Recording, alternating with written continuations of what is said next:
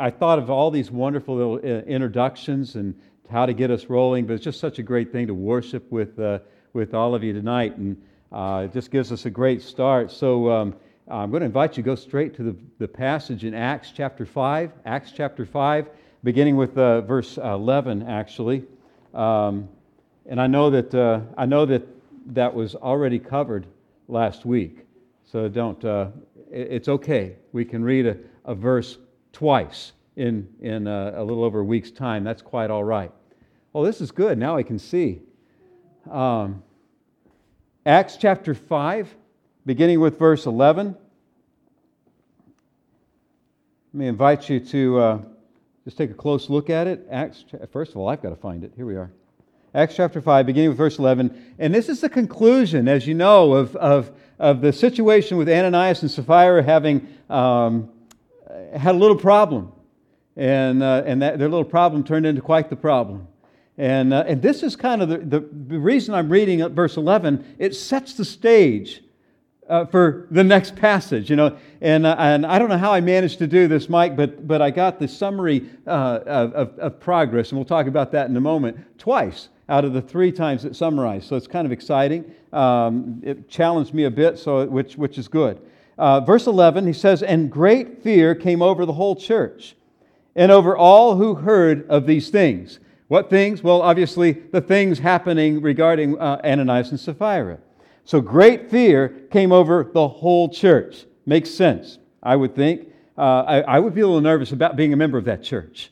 Um, Mike, if anybody starts dropping off here, I don't know. I might not want to hang around too closely with you guys. But that's what happened. At the hands, verse twelve, at the hands of the apostles, many signs and wonders were taking place among the people. And they were all with one accord in Solomon's portico. Solomon's portico. But none of the rest dared to associate with them. However, the people held them in high esteem. And all the more believers in the Lord, multitudes of men and women, were constantly added to their number, to such an extent that they even carried the sick out into the streets and laid them on cots and pallets, so that when Peter came by, at least his shadow might fall on any one of them. Also, the people from the cities in the vicinity of Jerusalem were coming together, bringing people who were sick or afflicted with unclean spirits, and they were all being healed. Let's pray together. Father, we come before you. We want to thank you so much for your word that teaches us, speaks to us regarding your truth, regarding what you want us to know. And Lord, we pray that as we spend this time together tonight, that we would uh, we would really listen to your Spirit, and that we'll act on the things that you're telling us. We just pray these things in Jesus' name. Amen. I find it very interesting, by the way, that um, that you hand the uh, the uh, the probably the most Baptist around here uh, a passage that speaks of all these signs and wonders. You know, that that I I I'm not sure who planned that, but that's cool. I like it. Um, but uh, but one of the things that I notice about this passage, just as we begin, is when we sense God at work, we renew our passion for Christ and the kingdom of God. When we sense God is at work, it renews us, right? We get kind of excited. We're, we're ready to move forward. And, and really, this is what's taking place right now in, in, the, in the church as it's just beginning to grow and beginning to see some things happening. And, uh, and this is, by the way, the third time, as I mentioned, that Luke provides a summary of um, uh, a paragraph relating to the progress of the expanding kingdom of God. Now, Jesus had spoken for, for those three years prior. He said, the kingdom of God is at hand, and now you see the expansion of that kingdom of God. For the while Jesus walked, it was kind of like up and down, off and on, and you might think, well, if, if actually if you had been uh, uh, one of these these uh, these early followers, you would think that this kind of ended in a, on a downer, you know? I mean, after all, Jesus was crucified, a handful of people hanging around him, the rest ran the other direction. And so you might not think he was all that successful, but He was setting up the plan or the stage for the kingdom of God to be spread throughout all the earth. And that's what's taking place now. And uh, and and the first time now, going back, the first time, the first summary back in chapter two followed Peter's first great sermon when three thousand people turned to Christ. That's pretty good. That was a good movement. And, and feelings of awe prevailed. The apostles were performing signs and wonders. The new believers were focusing on the teaching of the apostles. They spent time in fellowship, prayer, worship, sharing their possessions with all who were in need. That was a good passage. I liked that one. It was fun. I enjoyed preaching on that one. Yeah, that was good. The second time, the second time occurred right after the first bout of persecution and the awesome prayer meeting that followed. Remember? The one that shook the earth? Mike, we got to have, start having those kind of prayer meetings, right? I keep talking to you just because you're there, you know. I could turn this way and I could say, Sam, we need to have, start having those prayer meetings, don't we? You know, those that shake the earth. I like those kind. And uh, and so so this this followed that, and uh, of course that followed the prayer meeting. But there was also this persecution out there, and uh, and now there's a little bit of trouble. And, and and the summation focused in that case on the increasing oneness of the congregation, leading up to the significant sh- of uh, sharing of property, including Barnabas selling all this, the lands, the buildings, and the property that he had, and set, give, laying the, the proceeds at the feet of the apostles, right? Oh, that was a cool, good time. But it also had its negative side. It was so good that a couple of people pretended to do the same thing. And so they laid the proceeds, partial proceeds, at the foot, at the feet of the apostles. And, um, and that this time, of course, it wasn't so good. Um, the very thing, that, that very thing, they... they uh, uh, really kind of, I call it Ananias and Sapphira's fiasco. Uh, it really kind of led to their death, didn't it? It was not a good picture. You knew about that last week. You've got it. This time, this time, the third time, like the first time, signs and wonders factor into this pic, this uh, this situation. Um, they were accomplished uh, through the apostles each time. Now, I, I want you to just be aware of that, because whenever you talk about signs and wonders, you do need to see where it's coming from. You know, in this case, it's the apostles. Each time, the apostles are, the, are kind of the instrument that God is using in that process. Now, I have to be honest with you. I'm not sure what those signs were. I always kind of wonder. Like, I mean, I understand the healing. That's down later in this passage. Uh, that I get. No, you know, it's kind of clear and understand, but it, I don't know. It doesn't say. It just says sign wonders. Actually, it goes wonders and signs were happening uh, in the, in that among the people at that time, among the, the followers of Christ, among in the church that was taking place. However, I am sure that they were intended. Yeah, get this right. They were intended to open the eyes of the people to the results of the resurrection of Christ, and to link the teachings of the apostles to the life and teachings of Jesus. Now, we knew that Jesus was performing signs and wonders. Now the apostles' teaching are, is coming about, and they're beginning to lay out the gospel story to the world, and there's a big movement. The signs and wonders now are intended to bring attention to that connection, because the whole world is now seeing this. Signs and wonders have a place and purpose in the kingdom of God. Signs and wonders do have a place in the purpose of the kingdom of God. They are usually, by the way, present when the church is expanding into unreached territory. In modern days, if you hear about signs and wonders, I'm not talking about the things that go on in in uh, in certain churches that are, are are are kind of unusual and strange. I'm talking about where it's happened strategically in the world today, and, it, and it's most often appearing in where a, when a missionary is entering into a new field, an unreached people, People have not been touched with anything of the gospel. They've never heard, they've never seen, they've never understood. Quite often in, in areas where superstition or and or uh, demonic kind of uh, idol worship is going on. And I'm just kind of laying that out there. I don't understand it. I'm putting that out there for you to chew on and kind of set aside. Don't panic. I'm not a heretic. All right? I'm just kind of laying out what I see, what I hear. And um, so I think that they do. Personally, my opinion is I think they still have place at certain times. In other words, I'm not a cessationist. For those of you who are like theologians who want to think about that. Um, don't hate my guts for it. I need. I also don't do any of that.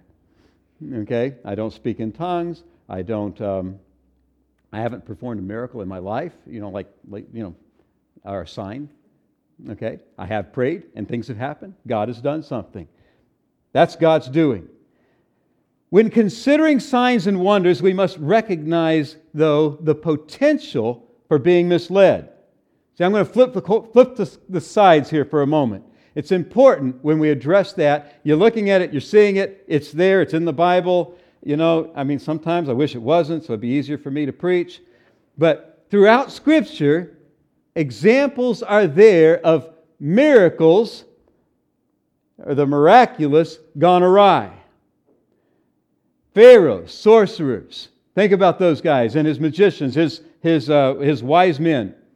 They were able to perform many of the signs that God did through Moses. Remember? They, they did the same. Yet the, they had a different meaning attached. So there are miracles happening through godless men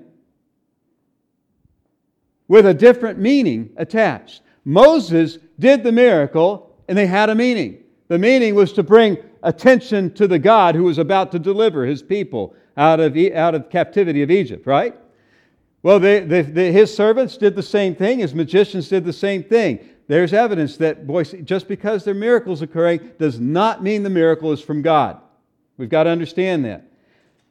When the day of judgment comes, according to Jesus, many will say to me, he says, many will say to me, Lord, Lord, did we not prophesy in your name, and in your name perform many miracles?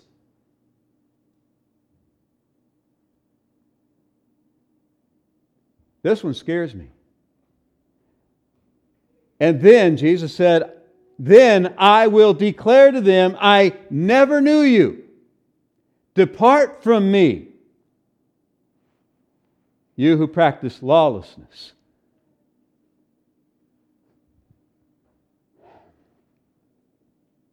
So there are going to be some people who claim to be doing this in the name of God, in the name of Jesus Christ, and they're not going to be genuine followers of Him. That's getting a little closer. I get it when we talk about Pharaoh's guys, but we're talking now about people who claim Jesus but don't know Him, or He doesn't know them. And speaking of the last days, Jesus said, for false Christs and false prophets will arise and show what? Great signs and wonders, so as to mislead, if possible, even the elect. Just in case you're wondering, that's us.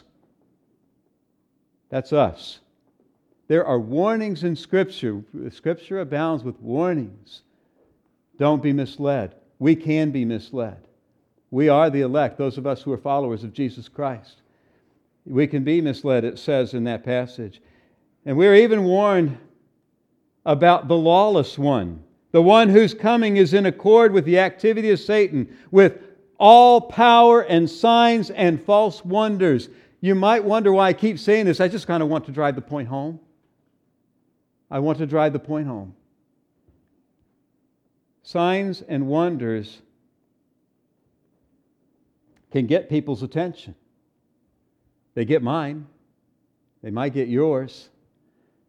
But there has to be another more compelling reason about what is being taught. I don't choose what is right and wrong based on a sign or a miracle or anything that happens. I have to base my belief and my trust in something more than a miracle. The miracle gets my attention, but it does not solve the reality. When we, you talk to people today, one of the most... I'm stepping away from my notes. My wife says don't do this. But... Uh, it, when I, you talk to people today that, about some things that are miraculous, and you will hear many who who seek out advice from mediums and and uh, and uh, uh, psychics and those kinds of things. You can flip on the uh, television, on cable. You can go to your internet. You can go to meetings in many places. I I don't I don't know the places here. I know them in Buffalo. I don't really know them here, which is fine. But there there there are places you can go and hear a psychic tell you all kinds of things. They have big conventions, and hundreds, even thousands of people attend these things, looking for some answers, looking for something amazing, and amazing things happen. Folks, just because a miracle occurs does not mean it's from God. It also does not mean it's not real. Those things are real, but they're from the wrong side of truth. Get it? Well, maybe I made that point. But in this case, it's different. That Uh, that reason, I think at least, is somewhat found. The what, how can we identify? How can we discern between truth and error? I think there's something in this verse that gives us that. And I, I'm, by the way, I'm just still in verse twelve. I haven't gotten out of verse twelve yet. I won't be out. That's my longest point, by the way. Uh, they get really short as time goes on. Uh, you might be glad to know that. That, that reason, at least in part, is found in the same verse. Luke tells us they were all in one accord. They were all in one accord. And that wasn't a Honda. It was not a stuffing car stuffing contest. Um, that was, I mean, some people say that was the first car stuffing contest. I don't know. But in this case, they were all in, in one accord. I, by the way, this, this, this phrase has been repeated more than once in Acts. It keeps coming up. It keeps coming up. It's, it's, it's, I mentioned it before, right? That's, that's, this is, this it keeps coming up. But they were all in one accord. And this phrase, they, they, they had literally one passion. They had one passion. And I, that's really what this is saying. They had one passion. It's, it, it's the same word we saw a few weeks ago, indicating they were rushing along in unison. That musical term of uh, of of the uh, of the symphony, all going the same direction, rushing down, trying to get to the same end. And this is this is the same word. They were all in one accord. They were in unison. They were going the same direction. Here is a group of people gathered together in Solomon's porch. Many not knowing each other before this time, they are still acting with one mind. With one mind, you have to admit something unique is happening. Now, let's see, where are we at? Let's go to the next one, can we? Ah, that's where I want to be. I just want you to see Solomon's portico, or his porch. Okay, I'm using the term porch because that's what I've got. Of course, mine doesn't look quite like that. Um, my porch is about this square, you know, in the front of my house. Uh, this porch, now you don't, you may not realize how large that is. This is, of course, a model, but this is the is Solomon's a model of Solomon's porch, and um, uh, you gotta you gotta understand what's happening here. It's uh, notice that that it is about eight hundred feet by approximately five hundred feet, based on my little what I could kind of figure out. All right, doesn't look quite right to me, but I'm I'm get I'm just going by the, the dimensions I gave. It's really a Uh, I think, uh, um, well, I don't want to go by cubits because it doesn't help you anyway. Each of those pillars are about one hundred feet tall, okay? Kind of get a, do you get a feel for that place? I mean, it's huge. It's open. This, all could see, the public could see what was going on. This is where, by the way, Jesus taught here a number of times. Now the church is having a tendency to gather out here in this under this cover of Solomon's porch, and they're spending their time teaching and learning and worshiping and praising God. This is what's taking place there. These miracles are kind of taking place there. All could see the church met, get this, in front of everyone. The church met in front of everyone. Wouldn't that be cool if what we did instead of meeting here, that we just kind of gathered at the at the um, um, uh, Destiny U S A and kind of ga- gathered around in the food court, kind of had some chairs set up there, and, and we gathered there and worshiped and praised God together there in front of everyone, and they saw our unity as we were worshiping together and meeting with God, and boy, maybe even miracles would sign. Well, I don't know. That would make me nervous. I'm a lot safer in here. You guys love me whether you like me or not, and you have to, so that works out. Let's go to the next slide. Uh, Francis Schaeffer pointed out that Christian community is the final apologetic. Christian community is the final apologetic. You know, I like apologetics, and I like to talk about how do how do we give evidence of the gospel. I love studying all those things. I mean, it's just, it's interesting, right? But, you know, most apologetics never convince anybody of anything, but this one does. This one does. When they see us operating, you know, you guys, I don't know, you, I wish you could just stand here and see what I see. I mean, what a what an odd bunch you are.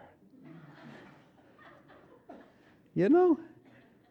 I mean, in the normal world, I don't know that you guys would really get along with each other all that much. You're very different. I know your backgrounds, many of you. You're kind of like, each of you do different things. You live different st- lifestyles. And for one thing, you're putting up with me, you know? I mean, Paul's like, how in, how in the world do we have fellowship, you know? And and yet, you know, we're close, you know? We're different. It's the apologetic that it convinces the world of the truth of our claim. Oh, there are groups out there, but they don't get along. They don't trust each other. They don't know that they can trust. You know, I can trust myself completely to you. You're not going to let me down. Oh, you might let me down little things. I might get mad at you and want to whack you upside the head. But you know what? I've got license to do that, and we're okay. We know that. We can do that kind of thing. Christian community. That's what I think these people were seeing, and uh, when when when the miracles were happening. It wasn't just the miracles. The miracles drew attention. They saw it, but they saw the community. Wow! Look at these people. They're changed. They're different. Look how they love each other. Ephesians four gives us a better understanding of the source and significance of unity among the emerging, emerging church. And I don't mean the emergent church, okay, just so you guys know. I'm not that much of a heretic. Emerging church. In, look at Ephesians four. You know Ephesians four, right? Ephesians, well, not the whole, you know, chapter. Uh, but, but look at Ephesians chapter four, verse, beginning of verse eleven. We talk about that a lot here in, in, uh, in Renovation Church. But, you know, in four, beginning in verse eleven, he says, and he gave some as apostles, and some as prophets, and some as evangelists, and some as pastors and teachers. What? For the equipping of the saints, for the work of service, to the building up of the body of Christ, until, verse thirteen, we all attain to the unity of faith and of the knowledge of the Son of God to mature man. Now I could go on. The result, verse fourteen, as a result, we are no longer to be children, tossed here and there by waves and carried about by every wind of doctrine, by trickery of men, by craftiness and deceitful scheming, but speaking the truth in love.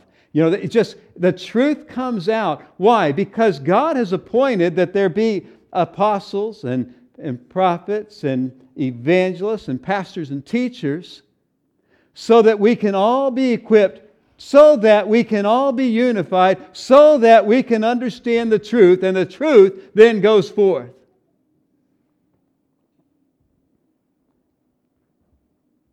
I like that.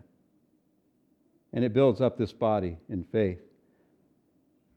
If I'd remembered I'd wrote that in the message, I wouldn't have had to turn to it. But the apostles provided the leadership for the church in Jerusalem. At Renovation Church, I think we understand this. Uh, these are gifts uh, to the church, not necessarily spiritual gifts, but gifts to the church that, that are to be lived out by the leadership team, providing the church with clarity of vision and purpose, and equipping us all for unity and spiritual growth. The second thing I want us to talk about is in, cha- in verse thirteen. Now, in verse thirteen, oops, I got to go back. Verse thirteen of Acts. Verse thirteen, he says that, uh,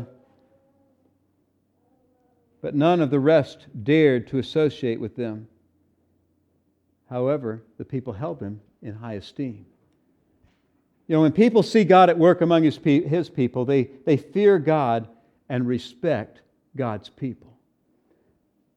You know, the first groups of people in this story were the church leaders in the existing church. You know, they were in all they were all up there in that in that portico up there.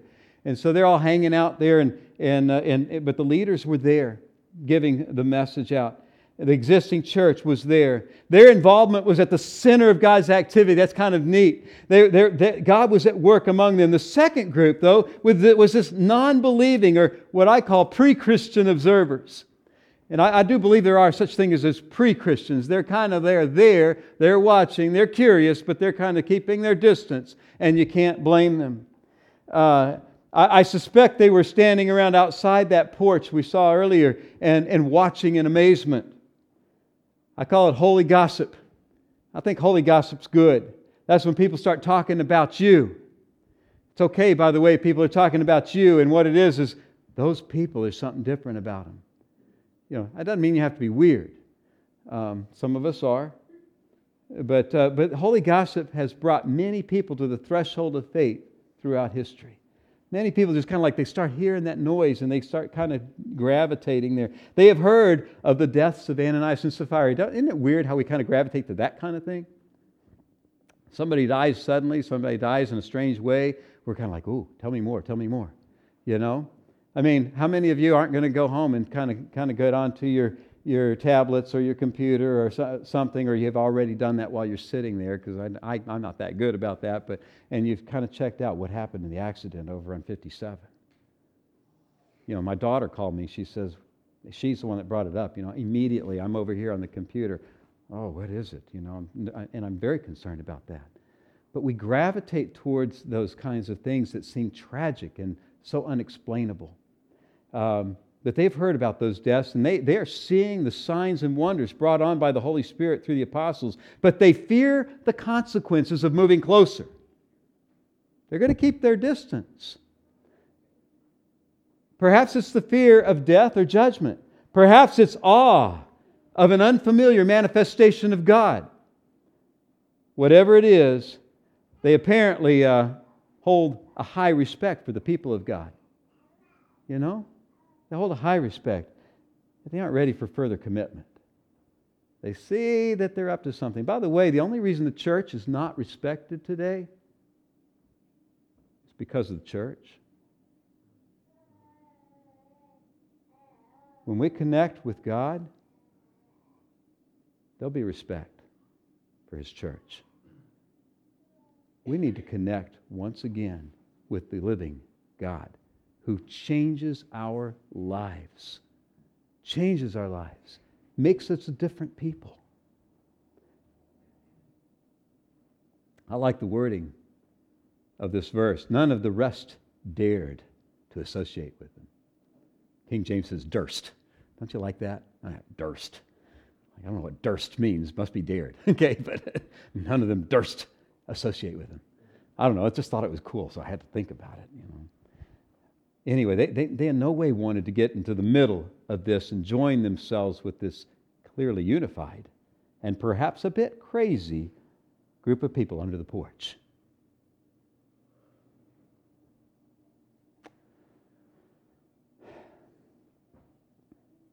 They could see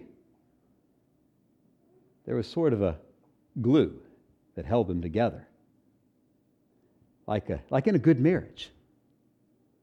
In fact, the, the word's the same, this joining together. You know, when you got married, you know, it's like you became one, right?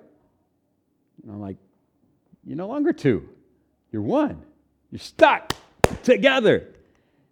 And anytime you take something that stuck together and pull it apart, what happens? It rips to shreds. Take two pieces of paper, put them together, glue them together, and try to tear them apart. See what happens. Just put face to face. Yeah, it rips to shreds. Therefore, don't mess it up. That's that's the Bissell version of saying, whatever God has joined together, don't let the lame put asunder, right? Okay? Don't mess it up. Don't tear it up. This is your marriage. You're talking about, well, this same word. They didn't want to join in. They didn't want to get stuck with this crowd. They didn't want... However, the church is like that when it's operating right. There's a closeness that knits us together, and we're really kind of inseparable.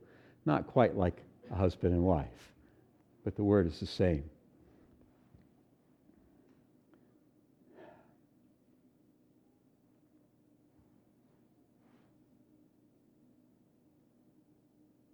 But I think the world loses respect for the church when the church lacks a singularity of passion. You know, what are you passionate about? You know, people call me all the time an Aggie. I went to Texas A and M. Okay, just admit it. That's full disclosure. People call me and say, "You gonna watch the game?"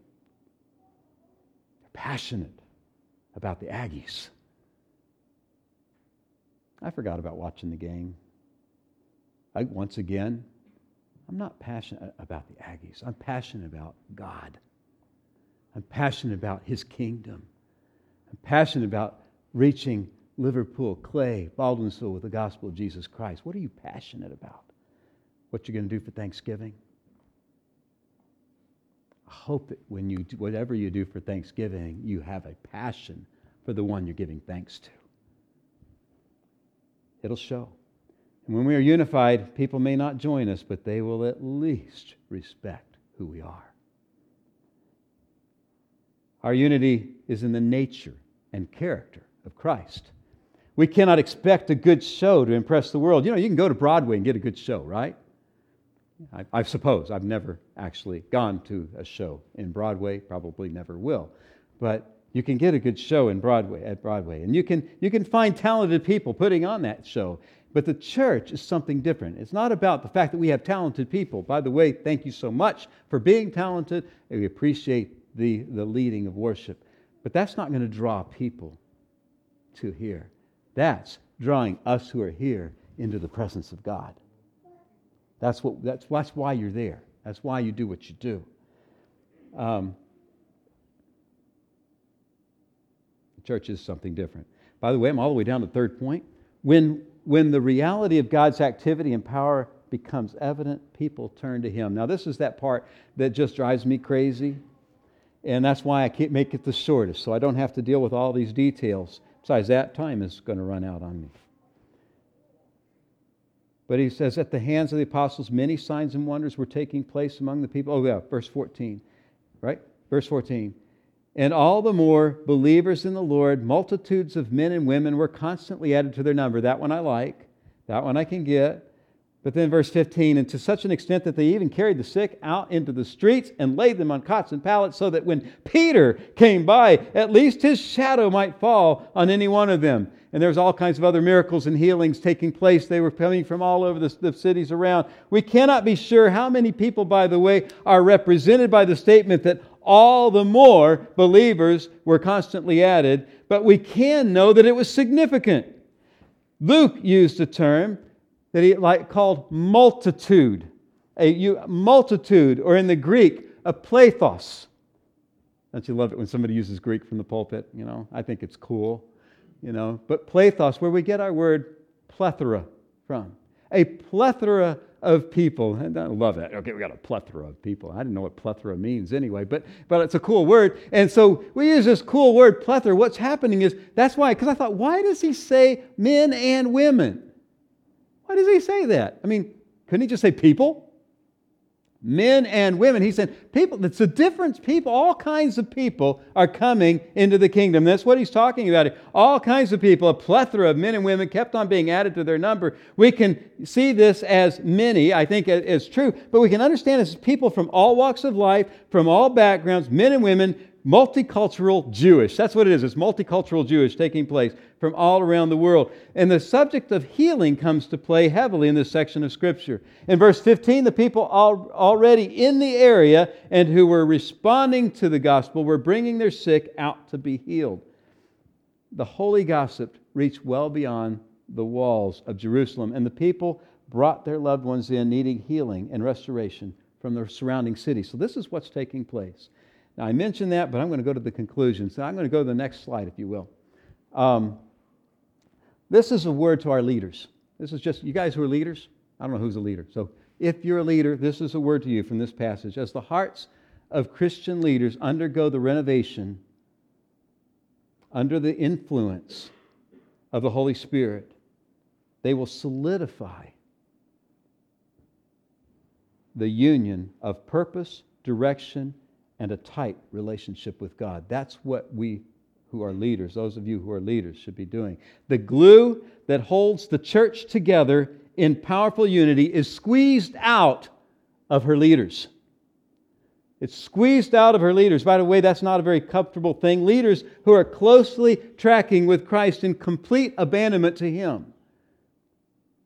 You understand what I'm saying? As God squeezes you and you let Him squeeze you, as you sacrifice yourself for the kingdom of God and for His, His church, it's going to glue that church together. This is a word to outsiders looking in. Let's go to the next slide. When you see God doing the miraculous. Now, some of you, I don't know you guys, some of you guys, and I don't know you very well, and some of you maybe are insiders, but really outsiders. I don't know. That I can say. But for outsiders, when you see God doing miraculous, the miraculous among a unified group of people, you have a clear opportunity to respond to the message they bring. Jesus died, rose again, so you can have life. That life is for today as well as eternity. I think that's what's cool. Today, Christ unifies His people, the church, as they submit to His activity in their lives. Tomorrow, the future, is eternity with Him. And then finally, this is a word to you, the church, the people of God. Let's go, yeah, we're there, good deal. Um, our one passion is supposed to be Christ as He is establishing the kingdom of God in our midst. That's our one passion. As our leaders squeeze out the glue that holds us together, we either willingly join in or we live as if we're outsiders. Our missional communities, by the way, I just put in my last little advertisement here, my, a, a, a shameless plug. Our missional communities provide the perfect atmosphere for learning to stick together with a single passion, resulting in the fear of God and the complete restoration of our lives as we represent Him in this world. Let's pray together. Father, we come before You and want to thank You for Your truth, for Your word. Lord, You have a plan. You have a church that You intend to be unified and walking with You, representing You in a way that, that draws people in a beautiful way to who You are and how You operate and the truth of Your word. Father, we just pray for Your kingdom to be built up, for Your body to be unified and one in You. Lord, help us to represent You, and as we as we share in the final time together today, we pray that we would bring glory to Your name as we go out from here. We pray in Jesus' name. Amen.